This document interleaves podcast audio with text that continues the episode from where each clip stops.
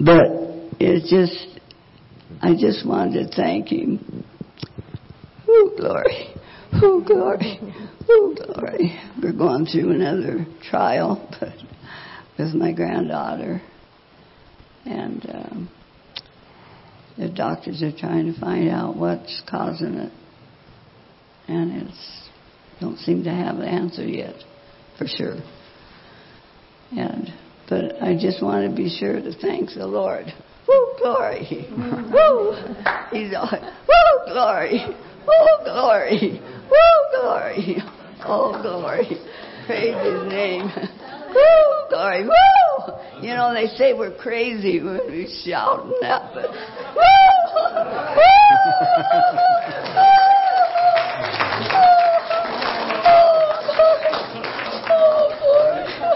I don't know if you'll get your microphone back or not, Gail.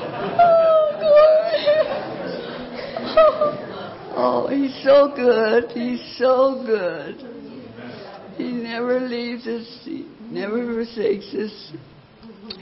He's always there. And I thank him. I better give him. I better give him. And I love everybody. Oh, God, you know God's love. It's so good. He knows how to pour it out on us. Yeah. Oh, I just, I love him, and I love all of you, too. Oh. You know what you just saw? You, you saw an example of what the Scripture means when it says, be thankful in all circumstances. Amen. Thank you, Bonnie. Thank you, Gail. I feel like I should go sit down now. We're going to be reading this morning from First Peter four, two verses, ten and eleven. Will you stand, please, if you can? Each one should use whatever gift he has received to serve others, faithfully administering God's grace in its various forms. If anyone speaks, he should do it as one speaking the very words of God. If anyone serves, he should do it with the strength God provides, so that in all things God may be praised through Jesus Christ. To him be the glory and the power forever and ever, and ever, and ever. Amen. Amen. Thank, Thank you. you for your attention to the word of the Lord. You may be seated. Thank you, Gail.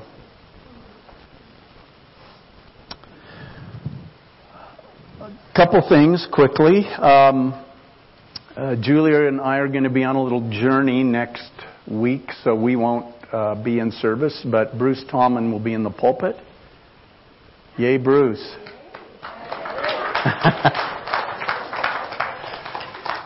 um, and I know that uh, you always welcome the Tallmans when they're with us.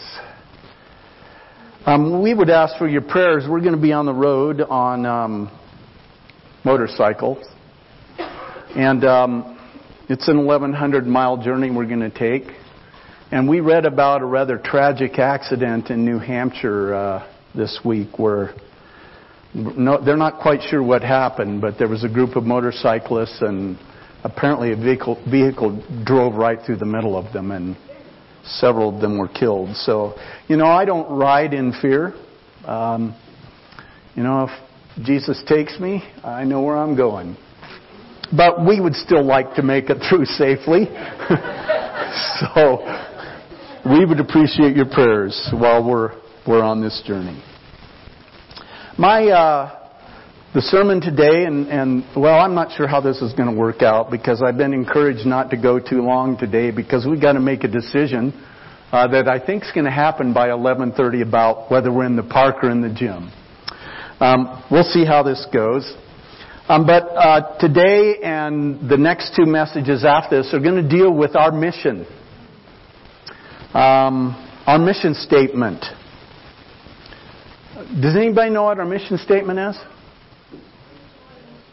Uh, let's shout. Yeah, this is audience participation. Go ahead. It's on the front of your bulletin.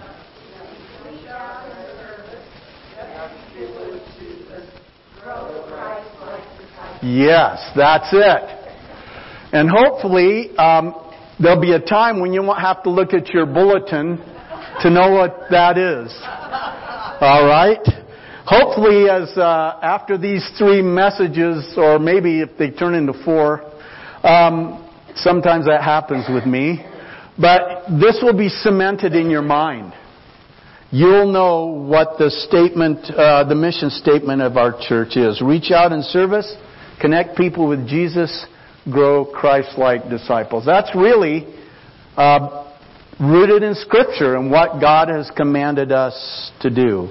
So I want to begin with our first, uh, the first part of our mission statement today: reach out in service.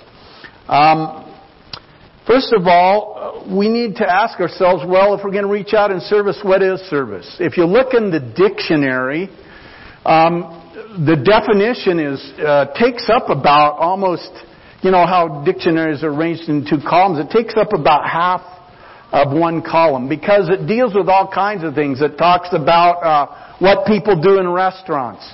You know, we used to call them waiters and waitresses. Now we call them servers. Um, it talks about what you do on the tennis court. That's service. It talks about what you do if you're in the military. That's service. So, in the context that we're going to be viewing service in, here's our definition. It is any act that benefits, helps, or meets the need of another. Any act that benefits, helps, or meets the need of another. of another. So what does that look like? Well, Jesus addressed that. He talked about that in Matthew chapter twenty-five, verses thirty-four through forty-one. And Jesus is kind of telling a story here. It's, it's one of the end of time things where we're standing before God. And Jesus says, "And then the king will say to those on his right, 'Come, you who are blessed by my Father, take your inheritance, the kingdom prepared for you since the creation of the world. For I was thirsty, and you gave me something to drink. Excuse me, I was hungry, and you gave me something to eat. I was thirsty, and you gave me something to drink. I was a stranger, and you invited me in. I needed clothes, and you clothed me. I was sick, and you looked after me. I was in prison, and you came to visit me.' Then the righteous will answer him, 'Lord, when did we see you hungry and feed you, or thirsty and give you something to drink? When did we see you a stranger and invite you in, or needing clothes and clothe you? When did we see you sick or in prison and go to visit you?' And the king will reply, 'Truly I tell you, whatever you did for the least of these brothers and sisters of mine, you did for me.'" So ultimately, any service we offer is really service we offer to Jesus, isn't it? And yet he gives us a list of things here that are acts of service. All right? Um, what are those acts of service? Well, if we give somebody a cup of cold water, if we give them something to eat when they're hungry, if we give them clothes that they need when they need socks or a warm hat or a coat to wear in the wintertime. If we visit them when they're sick or in prison or jail, because those two are different. Those are acts of service. But are those the only acts of service? No. Who said that? Thank you, Jan. No. Well, there's all kinds of things we can do to serve people, aren't there? If I if if I've got a friend who comes to me and shares a need in their lives, and I pray for them, have I served them? Sure, I have. Look at our definition. I've got to look at it again. It, it's any act that benefits, helps, or meets the need of another. Does prayer help people? Is it good for them? Absolutely. There's all kinds of things. We, a word of encouragement. Just a listening ear is an act of service for some people. They just need someone to listen and be there when they're going through stuff. There are all kinds of things we can do to serve people. So, why do we serve? Why do we serve? Well, first of all, we're commanded to serve in the Scripture. The passage that Gail read for us today is, is the Apostle P- Peter telling us, you need to serve. That's what you need to do. Each of you should use whatever gift you have received to serve others as faithful stewards of God's grace in its various forms. If anyone speaks, they should do it as one who speaks the very words of God. If anyone serves, they should do so with the strength God pro- provides, so that in all things God may be praised through Jesus Christ. To Him be glory and power forever and ever and ever and ever and ever. So we're, we're told in the Scripture, that's what... Listen, God has given us all these resources, not just the gifting He's given us, but He's given us talents and abilities and experiences in our lives that we can use to serve others, and, and resources of various kinds. Sometimes it is the financial resources He's given us that we can use to serve others. We are commanded to serve in the Scripture. Another reason why we serve is because to serve is to follow the example of Jesus. Matthew twenty, twenty-five through twenty-eight. Jesus called them together and said, you know that the rulers of the Gentiles lord it over them, and their high officials exercise authority over them. Not so with you. Instead, whoever wants to become great among you must be your servant. By the way, there's Jesus telling us we are to serve, huh? And whoever wants to be first must be your slave. Just as the Son of Man did not come to be served, but to serve, and to give His life as a ransom for many. Jesus, He was all, He served all the time. Go back to the definition. Look at what He was doing continually. Right? What, what did Jesus do to serve people? Help me out here. Audience participation time. It's okay. He taught. He gave His life. He blessed the children. He, he healed people. He fed people.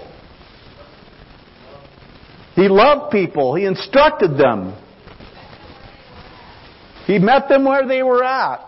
He corrected them. That's a helpful thing, isn't it? Why would you want somebody to go down the wrong path without bringing them back? Boy, I, I appreciate that, the work of God. He leads us in paths of righteousness for His name's sake, and He doesn't want us to stray from those paths. By the way, that can be an act of service too. Helping bring someone back. So we've... To, To serve, one of the reasons we serve is to follow the example of Jesus. And another reason, to serve is the most tangible way of expressing God's love for others. We can talk about how much we love people all we want. We can. But you know the old saying, talk is cheap. It's when you put it into action. When you begin to serve others in some way, that your love becomes real to them. Love is not merely an emotion. God has called us to love those in our community and reach out to them. We can talk about, again, how much we love them all we want, but in order to genuinely love people, we must do more than talk. First John three, sixteen through eighteen. This is how we know what love is. Christ laid down His life for us, and we ought to lay down our lives for our brothers and sisters. If anyone has material possessions and sees a brother or sister in need but has no pity on them, how can the love of God be in that person? So we could say, I love you. What did James say? Oh, you know, people come with needs. Oh, I'll pray that God will bless you. Go, go on, I'll I'll pray for you. And there's nothing wrong with praying. That's an act of service. But listen, if they have a tangible need that's right in front of your face, we need to try to, to do something about that need if we have the capability or ability to do so. Dear children, let us not love with words or speech, but with action and in truth. And then, another reason we serve is because service connects us with people God wants us to reach. Service is a way to connect with folks you might never, ever connect with otherwise. Right? You know, I uh, I honestly don't have a lot of connection with homeless people. Uh, we had um, some folks camped out on our property earlier this week because um, I think they've been staying in maybe the adjoining apartments, and that's one of those things where, you know, if you have an apartment and you let people in that are not supposed to be there, you can you can lose your house and you're homeless too. So they ended up on the street again, and they couldn't stay on that property, so they came over here for a while, and we did all we could to help them. We we called Hope. Hope deals with homeless situations. Hope was able to come and share resources with them that they could take advantage of. We rustled up a pair of shoes and some socks, put together a sack lunch. You know what? But that's not something that happens with me every day. I have very little connection with homeless people unless I make an effort to do so.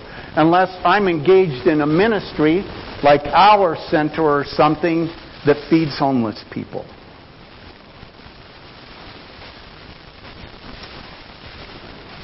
Service is a way to connect with folks that you might not ever connect with otherwise. And it's not just the homeless. That can cover a lot of territory. You know, we have an outreach committee in our church now. Did you know that? We have an outreach committee. Um, we we engaged the services of Dick Sieber, who has an organization called Engage. And um, he's helping us to be more effective in our outreach. And so we now have an outreach committee. Pamela Dudley is the person we would call our champion. Jason is a team leader. And then the folks that I know for sure, I'm not sure, I think the committee's growing, but I know Bob Evans and Bob Lewis and Susan Perez and Brenda Everett, and I think Maeve has been part of that, and I don't know who else. But the goal is, I mean, we, you know what we've done as a church? We've done a good job of what I call one-hit wonders. We do these nice outreach events like Trunk or Treat. And we see people come once a year, but we don't have any kind of ongoing contact with those people. And so the goal now is to engage in service to people that will allow us to see them again and again and again and to build relationships with those people. And so part of the job of the outreach committee is to gather information. What are the needs that exist in our community? Okay? Number two, what what need can we as a congregation help meet? And what does the ministry look like then that will help us meet that need? All right? And then go to work.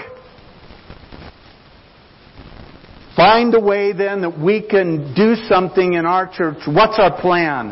How are we going to do that? How often are we going to do that? What what need do we meet? What people will be involved in meeting that need?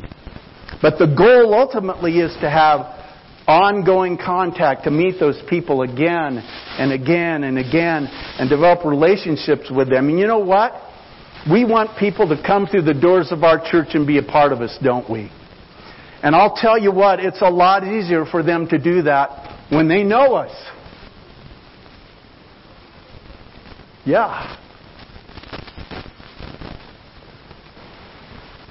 Each one should use whatever gift he has received to serve others, faithfully administering God's grace in its various forms.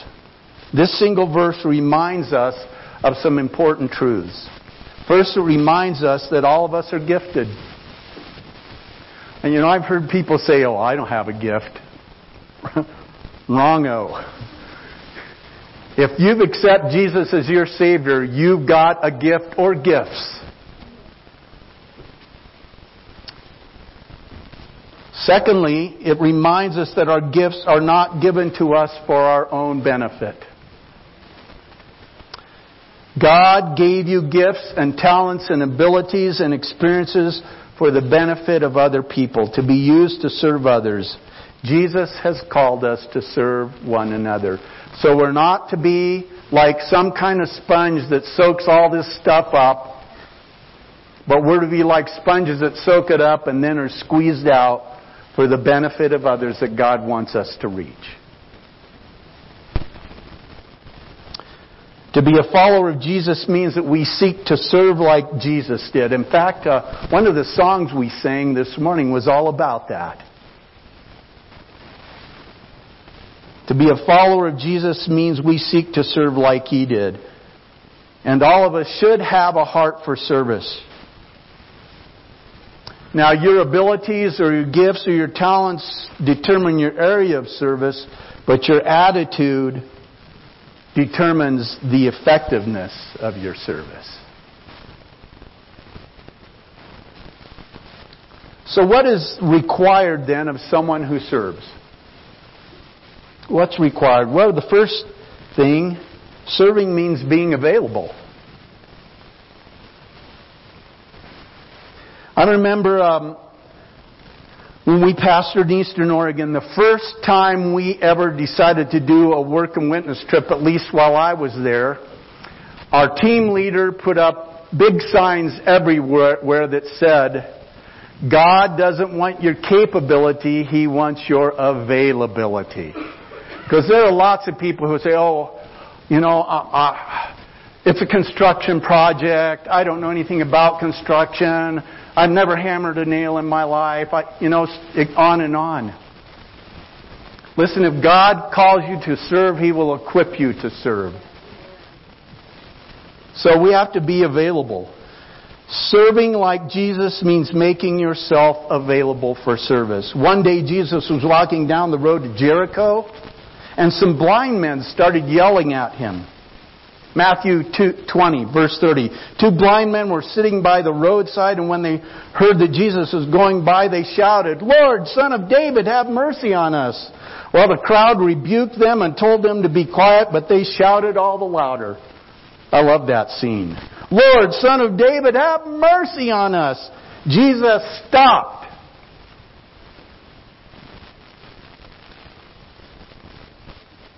Jesus stopped and called them. What do you want me to do? He asked. Jesus stopped. Jesus was a busy guy. He was on his way to somewhere.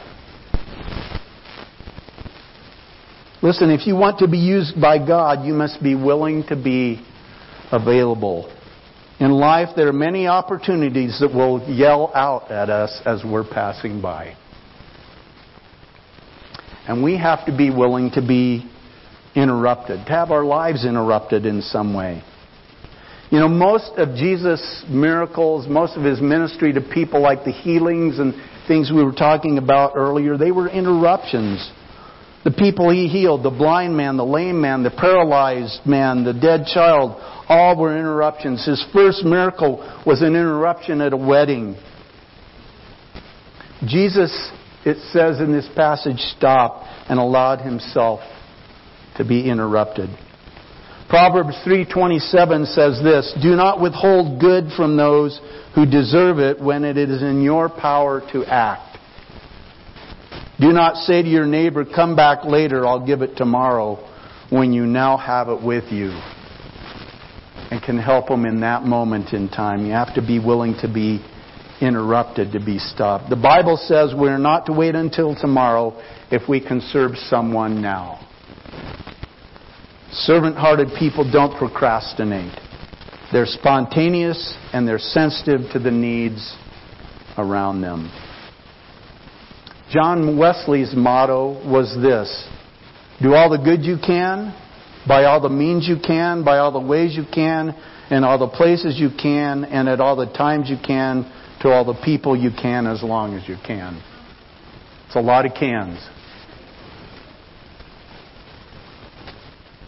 We must be available. We must be willing to step out of our comfort zones and ask God, what do you want me to do? But that's one of our prayers, one of the prayers I pray regularly for me and for us. A willingness to change, a willingness to risk, a willingness to be uncomfortable. We don't like to be uncomfortable. Hurting people are all around us. So what keeps us from being available? You know, many people say they want to be used by God, but the truth is they're just not available to be used by God. And what keeps us from being available? Well, probably the biggest culprit is busyness. We're just so busy. My plate's already full. We're so busy doing other things that we don't have time to serve Jesus. You have to... It's, you know, what do they say? Um, if something's important enough to you, you'll make room in your schedule. You have to make time in your schedule to serve. You know, at fancy hotels, they have this person called a concierge. They're paid to do whatever you ask them to do. They're paid to be servants. If you need something done, they will do it for you. Rick Warren tells about the time he was in Washington, D C and had a page of the Bible he needed to get framed. He didn't know where there was a framing store in Washington, D C, so he went to the concierge and the guy got it all fixed up for him. He instantly knew what to do with it. Imagine going to that person and saying, well, I'm really sorry to bother you, but could you? No, they're paid to serve. That's why they're there. That's what they do. Real servants don't mind being interrupted. If we're going to be like Jesus, we must be in the business of serving. It needs to be a priority in our lives. And for that to happen, we have to make room for it. Right? Another thing that keeps us from serving is perfectionism. That means that people don't serve because they're afraid they don't have what it takes or afraid that they won't do it right. There are a lot of people who have that excuse for not serving. And if you're waiting for everything to be perfect or in place before you serve, then you'll probably never serve. Ecclesiastes eleven four. Whoever watches the wind will not plant. Whoever looks at the clouds will not reap. In the Message it reads, if you wait for perfect conditions, you'll never get anything done. Real servants do the best they can with what they have for Jesus Christ today. They don't wait. Now, I believe in excellence, which means offering God the very best you have, but that doesn't mean perfection. None of us are perfect. We all have strengths and weaknesses. So in ministry, I believe in the do your best principle. That means it doesn't have to be perfect for God to bless it.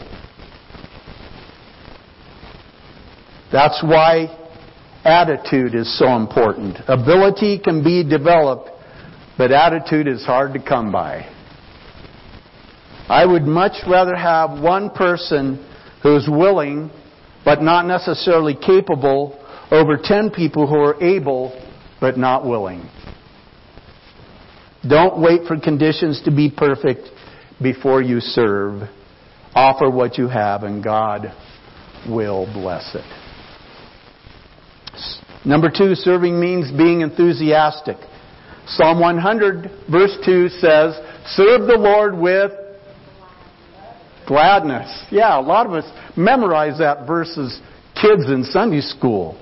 Serve the Lord with gladness. Ephesians six seven, Paul writes, serve wholeheartedly,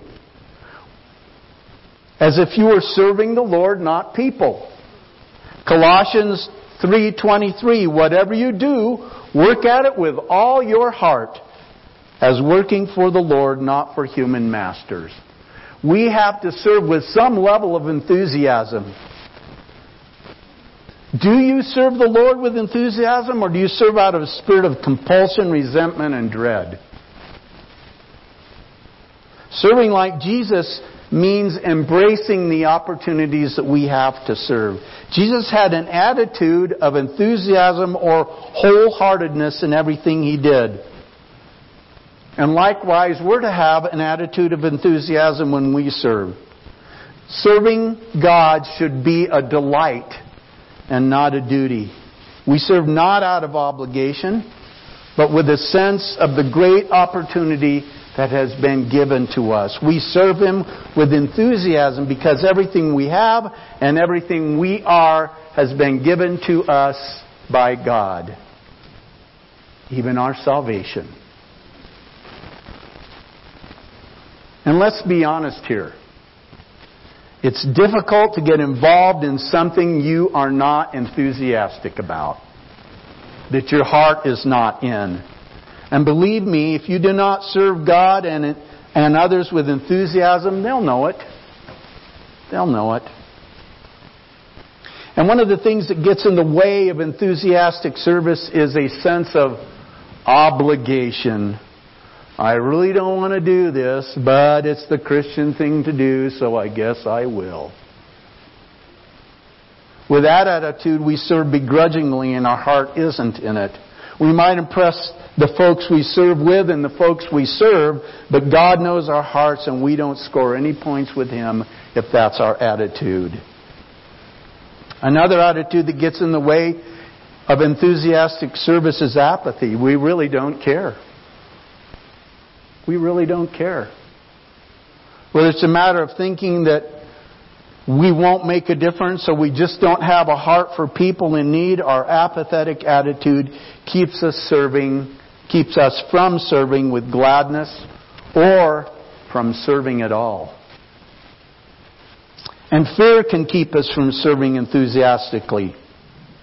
Oh boy, I'm going to be way out of my comfort zone here. I've never done this before. I don't know these people. What if my efforts aren't well received? We need to remember that the key here is obedience. We are going to serve in obedience to God's call to do so. And if we go in obedience, we can be certain that God will go with us and there is no reason to fear. Serving means being enthusiastic. And finally, serving means being faithful. To serve Jesus, you must be available, enthusiastic, but you also must be faithful. That means you don't give up. You don't quit in the middle of your assignment. John seventeen four, Jesus said, I have brought you glory on earth by completing the work that you gave me to do. So I want to be able to say that when I get...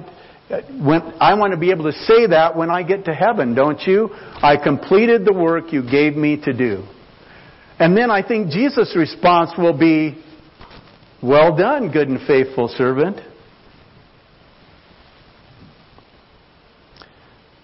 Jesus was faithful in fulfilling the service God had given Him to do. He didn't give up. He was persistent. And if we're going to be like Jesus, it means we're going to serve for as long as it takes, as long as we're alive. You may be retired from your job, but you never retire from serving. That got a resounding response.